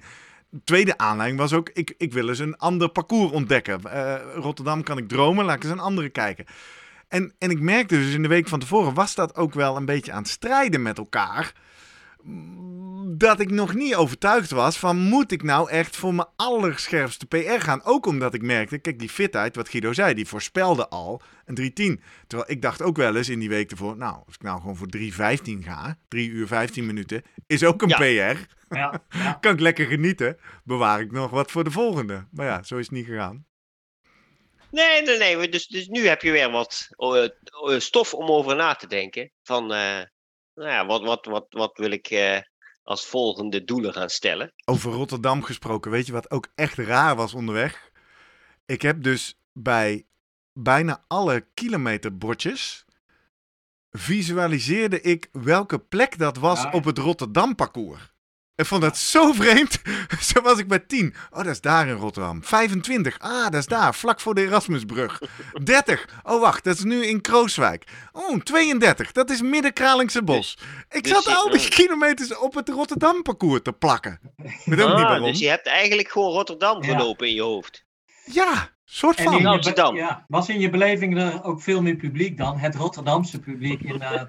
dan het, uh, het verwende Amsterdamse publiek wat gewoon een beetje thuis blijft en denkt van wat ja, gaat in de stad. Uh, paar dingen. ik zal er een paar dingen over zeggen. Wat ik, wat, ik, wat ik heel tof vond is, ik, uh, maar dat komt misschien ook, kijk in Rotterdam ga ik naar de green room van die Facebookgroep en, en dan naar het parcours ik vind Rotterdam, in mijn beleving is dat een hele Nederlandse marathon. Ik ben bewust dat er ook wel internationale deelnemers zijn, die zie je ook wel. Maar hier in Amsterdam is echt de omgekeerde wereld. Er zijn de, de voertaal eh, op de weg is zeg maar Engels. Ook als je wat tegen iemand zegt, uh, in het begin, en dan hoor je ook wel mensen om je heen doen, spreek je nog Nederlands en dan zegt iemand, huh? Dus op een gegeven moment gaan mensen ook in het Engels tegen elkaar praten. Ik vond het wel heel tof. Duitsers, Spanjaarden, Fransen, Engelsen, Ieren. Echt, het is een hele internationale marathon. Spreekt ook wel voor zich wellicht Amsterdam. Dus dat was cool. Ja, en dat publiek, ja, dat is ook waar. Uh, er staat gewoon niet veel publiek. En het publiek wat er staat is vrij kalm. Nou, rondom, rondom die Pacervlaggen gebeurt er nog wel iets. Maar uh, op een gegeven moment, ik vertelde je dat ik dus uh, rond 25 kilometer had ik een soort viertal waar ik mee liep. Dat waren twee Belgen. Robin, uh, ik weet niet of hij ooit deze podcast... Maar Robin liep ook af en toe... Op een gegeven moment ging hij het, het publiek opjutten. Hè? Die ging met zijn arm in de lucht van... Nou, uh, maak eens wat lawaai. Er gebeurde natuurlijk vrij weinig. Dus ik op een gegeven moment ook tegen hem... Ja, welkom in Amsterdam, uh, Robin. Hier staat hij bekend om. Dat het wat mat publiek is. Toen zei Robin nog... Nou, ik krijg ze wel aan de gang. Maar goed, dat was niet veel later moest ik Robin laten gaan. Ja, maar ja, dat maakt toch ook wel uit voor de motivatie of het door hmm. willen gaan. Of de, nee, ik vond het gewoon mooi. Ik vond, ik vond het een mooi parcours. Het waren mooie omstandigheden. Het was voor mij natuurlijk... Ik heb elf jaar in Amsterdam gewoond. Dus ik vond het ook heel tof om gewoon langs de plekken te lopen waar... Had je van tevoren wel inderdaad... Kende je het parcours? Zeg maar gevisualiseerd dat je ook wel... Uh, Oké. Ja. ja, dus ik wist echt wel waar we waren en waar we heen gingen en, en wat er nog moest komen. Ik had van tevoren nog een mooie windkaart uh, gemaakt met de zuidwestrichting. Dus ik wist ook nog waar de wind tegen ging komen en waar ik toch echt moest proberen in een groepje te zitten. Ja. Dus, um... Nou ja, ik vond het ontzettend jammer. Eh, gelukkig was Guido uh, er wel, maar oh, die app was weer De, de live app deed het weer uh, waardeloos. Ja. Hè? En uiteindelijk... Ja, hij liep steeds een beetje achter. Hè? Dus dan was je al ergens. En dan denk ik, oh, zou die ergens gestrand zijn? En dan liep die app ergens achter. Want zeker ook na de, hè, toen je de finishfoto uh, bij ons in de app zette. Toen was je eigenlijk uh, in de race-app was je nog pas bij ja, 35 kilometer of zo. Ik denk, oh, hij is er al. ja. Nou, bij, bij, mij lukt het nog niet eens. Ik had die app gedownload en ik kreeg jou gewoon verder niet te zien. Nee, niet. Ik kreeg dezelfde melding ook van mijn familie en zo. Dat was uh, niet te volgen, helaas. Op Twitter was ook een hoop uh, gedoe en commentaar en noem maar op. En ook, ik, heb, nou ik ken mensen bij de organisatie die hebben beloofd dat ik niet verder de app en de sponsor zou bashen. Oké, nou, jij, je hebt gewoon prima je best gedaan. Nou, weet je, ja, het is gewoon heel lullig. Want het werd natuurlijk uitgezonden op tv. Nou, daar ga ik dan echt wel voor zitten. Of in ieder geval uh, het laatste half uur heb ik gezien van die, die toppers. Nou, en dan wil je eigenlijk in die tussentijd ook eens kijken, ja, hoe is Gerrit op dit moment? En uh, loopt hij een beetje op schema, noem maar op. Ja, en, en jij zag mij niet uh, in die kopgroep uh, op die tv-beelden. Nee, nee, precies, dat was het eerste. Ik, denk, ik nou, zag wel van die schoenen. Ja, die hadden ze veel, hè? Niet. Er waren er veel met die dikke nou, schoenen. Ja, hey, dat zijn de schoenen van Gerrit. het is Gerrit niet. Wat, ik, wat ik ook nog merkte, ik liep dus op de allernieuwste uh, dikke Nike's met dikke 4 centimeter uh, carbon. Dat is echt wel een beetje vals spelen. Uh, daar krijg je heel veel vleugels van. Oh nee, dat is Grondcontacttijd. Grondcontacttijd. Wat ik daar een beetje luxe in vond, op die stukken, op een gegeven moment werd ik dus vrij moe. Ik heb normaal een, een zeer actieve voorvoetlanding ik kan nu wel in die schoenen af en toe bewust, dan, dan laat ik het even gaan. Dan ga ik haklanden. Maar dat vergeven ze je dus wel, hè? Dat zijn zulke dikke matrassen. Dan denk ik, nou prima jongen, dan klats jij toch even lekker op die hakken erin. Dat kan ook. Dus dat was wel, uh, dat was, ik, eh, ja, niet gesponsord, uh, maar wel een mooi cadeau. Even kijken of ik nog dingen heb opgeschreven in mijn reflecties gisteravond in bed. Volgens mij heb ik alles uh, wel. Heb je goed geslapen uh, na afloop? Ben je nog vol adrenaline en uh, doe je de race nog drie keer over? Nee, het is, het is natuurlijk heel vroeg, hè? Het is negen uur starten, dat betekent half zes opstaan, maar dat betekent ook om half één alweer klaar.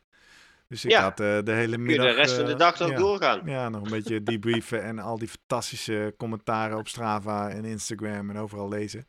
Dus daar uh, lekker met de beentjes in bad en uh, nee, ik kon goed slapen. Guido, had jij nog andere atleten die mee uh, liepen?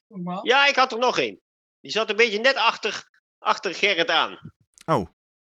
En dus wel ik had al van tevoren. Wie, wie was het? Had, ik denk dat hij een beetje in de buurt kan blijven of net niet. Hmm. Oh. Hm. Maar hij liep er net iets achter. Maar je dus had ons niet aan elkaar gekoppeld als uh, leuk pacing setje. Van gaan jullie nou eens lekker samenlopen? Ja, dan had ik hem iets te hoog in moeten schatten dan. Hè? Ah, dan, denk je, dan krijg je denk ik, oeh, dat moet ik niet doen. Want ik denk dat jij net ietsjes, nou ja, weet je, als je 10 seconden per kilometer harder loopt. Dat lijkt niet veel. Maar als je dat steeds moet doen en je denkt, oh kak, oh, hè, dan wordt het nog, dan ga je jezelf over de kop lopen.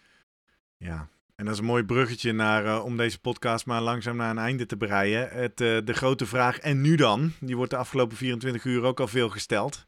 Sterker nog, Jurgen, toen wij net nog even op jou zaten te wachten in deze Zoom, was dat het eerste wat op tafel kwam. Bam! Ik ja. kan me helemaal voorstellen, ja, zeker. Want, uh... Eh, 308 staat er dan. Ik zat ook inderdaad van, nou ja, ik was benieuwd hoe, uh, hoe tevreden je bent. Uh, wat, ja, wat eigenlijk jouw. Uh, ik ben super tevreden. Ik ben super tevreden. Ja. ja. maar wat ik net al een beetje liet doorschemeren. Enerzijds denk ik, nou, als ik nou eens niet zes weken voor een marathon ga trainen, maar gewoon vanaf nu zes maanden voor Rotterdam volgend jaar. Het is maar helemaal wat je wil, hè? wat je doel wordt, et cetera. Of dat, ja, uh, maar en tegelijkertijd heb ik vandaag, uh, want uh, het is een beetje eng hoeveel dit gesprek oppopt, um, heb ik ook wel de realisme, wat, weet je, die curve met Guido, we zijn nu tien maanden bezig, ik ben niet naïef. Die blijft natuurlijk niet zo hard oneindig doorstijgen, die zal wel ergens plafonneren. En we hebben ergens ook een inspanningstest gedaan. ja. Ik, ik weet niet of het erin zit, Guido. Volgens mij komen we ook een beetje aan de limieten, of niet? Wat zeg ja, jij? Dan moet, weet je, dat, dat, zeker, daar gaan we aankomen. Maar ik heb nog niet het idee dat we er... Dat, de eruit is. Hè, dat dit hem is. Weet je, als je 3, 8, ja, is 3-5 of is het dan 3-6 of 3-3 of 3-0? Ja, weet je, dat is de reis die je nog moet maken. Hè, zo simpel is het. Ja. En, en misschien, of, of het staat dat er los van? Ja, we, uiteindelijk, tuurlijk, we, we kijken naar die, uh, die eindtijd, hè, daar, daar, gaat het uiteindelijk om. Maar dat je zegt, ja goed, het pacingplan is niet uh, helaas tot, uh, ja, het ging perfect tot 25, 30 kilometer. Nou, dan hebben we in ieder geval weer een, iets om aan te werken of om te kijken of we dat... Ja, je wou zeggen, ga nu eens een 308 lopen, maar dan wel vlak. En nou, niet met die dip ja. in de laatste 8 kilometer. Vaak, maar ja, dat is eigenlijk een, eh, een voorstel. Hoe leuk zou dat zijn, hè? Als je het gevoel hebt, hé, hey, ik kan hem nu echt temmen en ik, ik loop ja. nog steeds... Uh, en misschien een 310 zelfs, hè? Ik bedoel, alleen ja, dan ga je weer denken, nou, dat is een beetje zonde, hè? Ik wil eigenlijk die stappen nog maken. Ik ben niet ja. doel, maar... Ja, ja dat, dat zal dan toch, denk ik, bij Gerrit in het hoofd. Dan wil hij liever sneller dan 3-8 lopen. En of dat dan weer een slecht eindstuk is, maakt dan niet zoveel uit, hè? Weet je, als het, dan het, het gekke is, ik zit natuurlijk op dit moment, ik ben een laadbloeier. Ik ben laat begonnen met hardlopen relatief op een leeftijd. Uh, en ik, ik heb dus de luxe dat ik nog steeds op een verbetercurve zit. Ja. En ik heb dus wel het idee dat ik die wil uitrijden. Hè, ik had uh, met Victor Bastiaans over ik, dat pacen. Dat lijkt mij super leuk. Uh, dus ik schreef letterlijk naar hem: Ik wil echt wel pacer worden op het moment dat het PR's-oogsten klaar is. Uh, maar daarmee zeg ik dus eigenlijk al impliciet dat ik nu nog wel even door wil om te zoeken op hoe hoog die lat kan komen. Ja, en die, die Pacer-organisatoren, die, die kijken naar jou. Die zien mij komen. Leer jij eerst maar eens Pacer, want uh, anders huren we wel in tot de eerste 25 kilometer, prima. Maar daarna hebben we niks meer aan je. Ja. wacht even, als ik ooit zou pacen, dan ga ik toch lekker op uh, eh, 4 uur of 4 uur 15 of 4 uur 20 lekker pacen. Dat lijkt me uh, fantastisch. Een beetje, beetje teruggeven van wat jij nu allemaal te, te, te, danken hebt toch aan die, die Pacers. Heb jij, jij hebt toch wel gesproken, hè? Met de, de. Ja, en, uh, Jeroen en Maarten. Ja. ja. En was nou, want ik, ik had het. Ik, die, was er nog wat interactie toen die groep jou weer inhaalde? Van werd er nog even nee, gezegd? Van, nee, maar uh, ik denk ook niet. Uh, Eén, ik denk niet dat ze me herkend hebben. Want je moet je natuurlijk realiseren, die eerste 17 kilometer dat ik met ze liep, loop ik natuurlijk achter ze. Dus zij staan niet de hele tijd achter om te kijken wie die 30 mensen zijn die in hun spoor zitten. meer die andere, de rest van de groep. Ja, die was wel behoorlijk uitgedund. Maar ja, er, waren... er, waren, er, was, er was één iemand die ik herkende van de originele groep. Want dat was Michel en die liep in een Fred Flintstone pak. En, oh, dat valt wel op. Ja. stond in mijn doelen ook, hè, shirts lezen. Nou, Michel had een, uh, een Fred Flintstone pak. Die liep er nog bij. Uh, die zei niet van, hey, slimmer presteren podcast. nee, dat zei die, nee, maar die, had, die was ook wel op een plek dat er niet meer zoveel te praten viel. Okay. Jurgen, ik weet niet hoe, va hoe vaak jij op kilometer 40 bent geweest, maar daar wordt niet meer zoveel gekletst, ik ben, hoor. Uh, twee keer in mijn leven, maar toen was ik uh, eh, 16 of 17 jaar oud. Dus dat, oh, het is tijd om het weer op te pakken. Ja, ja zou, je, zou je denken, Guido. Maar ja. ja, ik denk het wel. Ik hoor het al.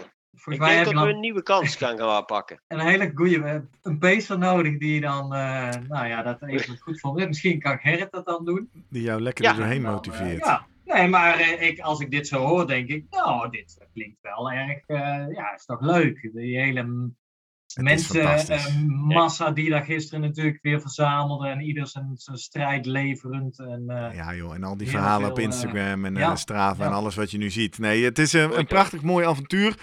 En ik, volgens mij hebben we net de, de, eh, de, volgende vraag al beantwoord, namelijk wat nu dan?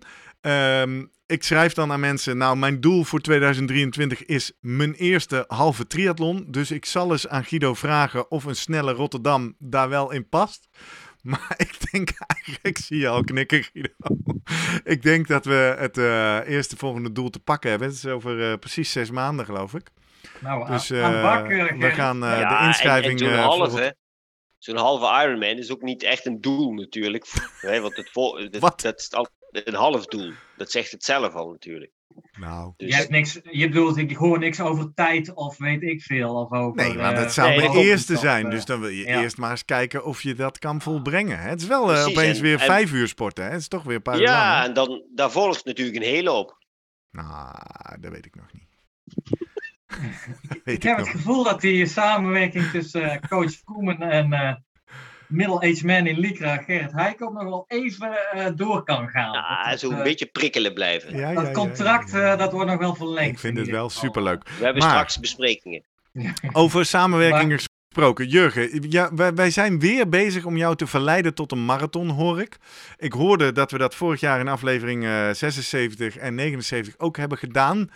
Uiteindelijk uh, liep jij toen tegen een kuitblessure op of zo. Maar je loopt ja. weer.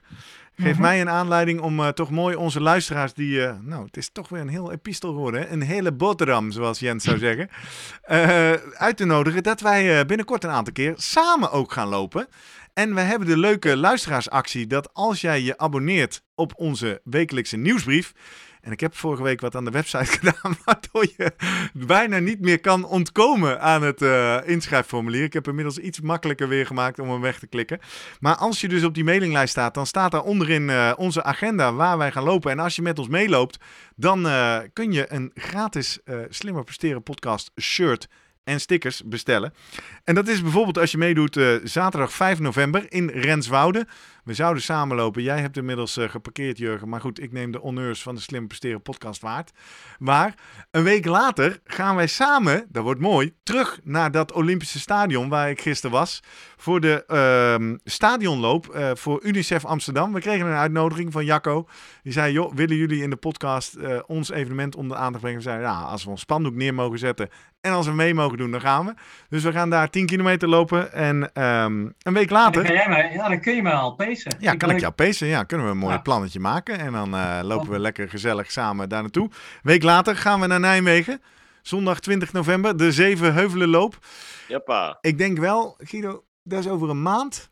Ik denk dat ik daar nog even een PR'tje wil pakken. Dus daar moeten we nog maar eens even een mooi uh, pacingplan voor pakken. Dan Jurgen, dan laat ik je even alleen. Het is wel, heuvels, hè? Ja, maar die laatste vier kilometer is heuvel af, joh. Dat is keihard sprinten. Ja, dat kan die wel. Dat kan gewoon rollen blijven. Precies. Dus dat gaan we daar doen. gewoon even relaxen. Exact. En dan hebben we ook nog, tenminste ik heb nog op de agenda staan, 17 december op Ameland, de Adventure Run. Super tof evenementje. En uh, nou, als we die doen, uh, Guido, dan zijn we een jaar rond. Hè? Dat was onze eerste uh, loopje in de samenwerking. En oh, ja. dat is dan nu opeens iets op weg naar Rotterdam 2023. De inschrijving is nog niet open, zag ik. Ze hebben wel nu een soort interesseformulier. Als je mee wilt doen, laat dan hier je e-mail achter. Dan, dan laten we je weten wanneer de inschrijving open gaat. En voor alle mensen die plannen voor 2023 aan het maken zijn, moeten we nu ook maar een keer droppen dat de tweede editie van de Heuvelrug Triathlon gepland staat voor 10 juni 2023. Daar komen uh, Jurgen en ik sowieso, kom je ons tegen. Ik als speaker, Jurgen in elke mooie rol. En misschien Guido, verzinnen we voor jou ook nog wat. Nieuw dit jaar, we hebben een nieuwe afstand. Niet alleen de kwart, maar ook de achtste kun je daar gaan doen. En uh, nou, dat is eigenlijk het belangrijkste. Mag ik al meedoen of uh, sta ik weer langs de kant waarschijnlijk? Uh, nou, ik wil jou een leuke, een leuke rol geven voor al die luisteraars die daar mee komen doen. Dan moeten we maar eens even een ere vrijwilligersbaantje voor verzinnen. een Fred Flintstone pak vind ik leuk. Nou, bijvoorbeeld. En dat je ze dan door de wisselzone heen coacht of zo. Oké. Met nou. wat mooie extra drinken aangeven. Of juist niet, hè? Je bij de waterpost gaat staan. Let op, niet te veel drinken. Nee, jij niet. Je hebt genoeg. Heb jij dorst? Heb je dorst? Nee, dan doen we het niet. Dan doen Dus dat is uh, alle leuke agenda's die er nog aankomen. Ik dacht, als uh, deze bonusaflevering laten we dan die uh, community sluiten. Want dat is wel echt tof, hè, jongens. Ik werd trouwens, yep. vind het echt bijzonder. Ik liep dus op een gegeven moment op straat even te kijken nog. Werd ik dus ook gewoon spontaan herkend, hè hey, jij bent toch van die podcast? Ja, dat was Sally, die stond daar. Ja, hij zei, ja, je kent mij verder niet, maar ik luister altijd. wel heel tof. En, uh, nou ja. Dus... Je herkende je stem dan, hè? Ja, blijkbaar. Of gewoon mijn gezicht. Misschien hey, kijken ze wel op YouTube. Bekende stem? Ja, nou dat. Dus... Jeetje jongens. Uh, belangrijkste Hoi. lessen. Uh, als ik zo zie wat hier naast me ligt, dan was het veel kopwerk. en uiteindelijk ook gewoon veel trainen. En die twee dingen die kwamen mooi samen ja, ja. hier volgens mij. Mooi.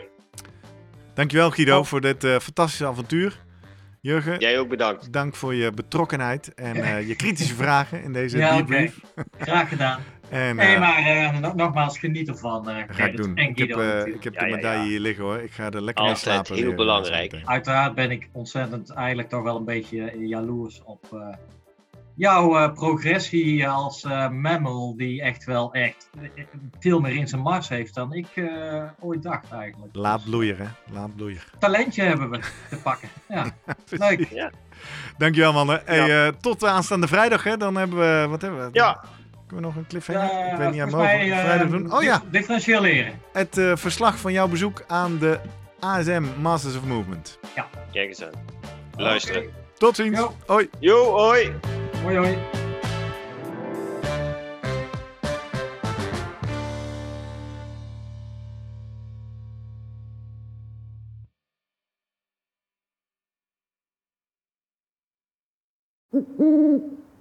Hey, pst. Voordat je weggaat, denk er nog even aan uilentorenloop.nl. Dan zien we je de eerste zaterdag van juni. Tot dan!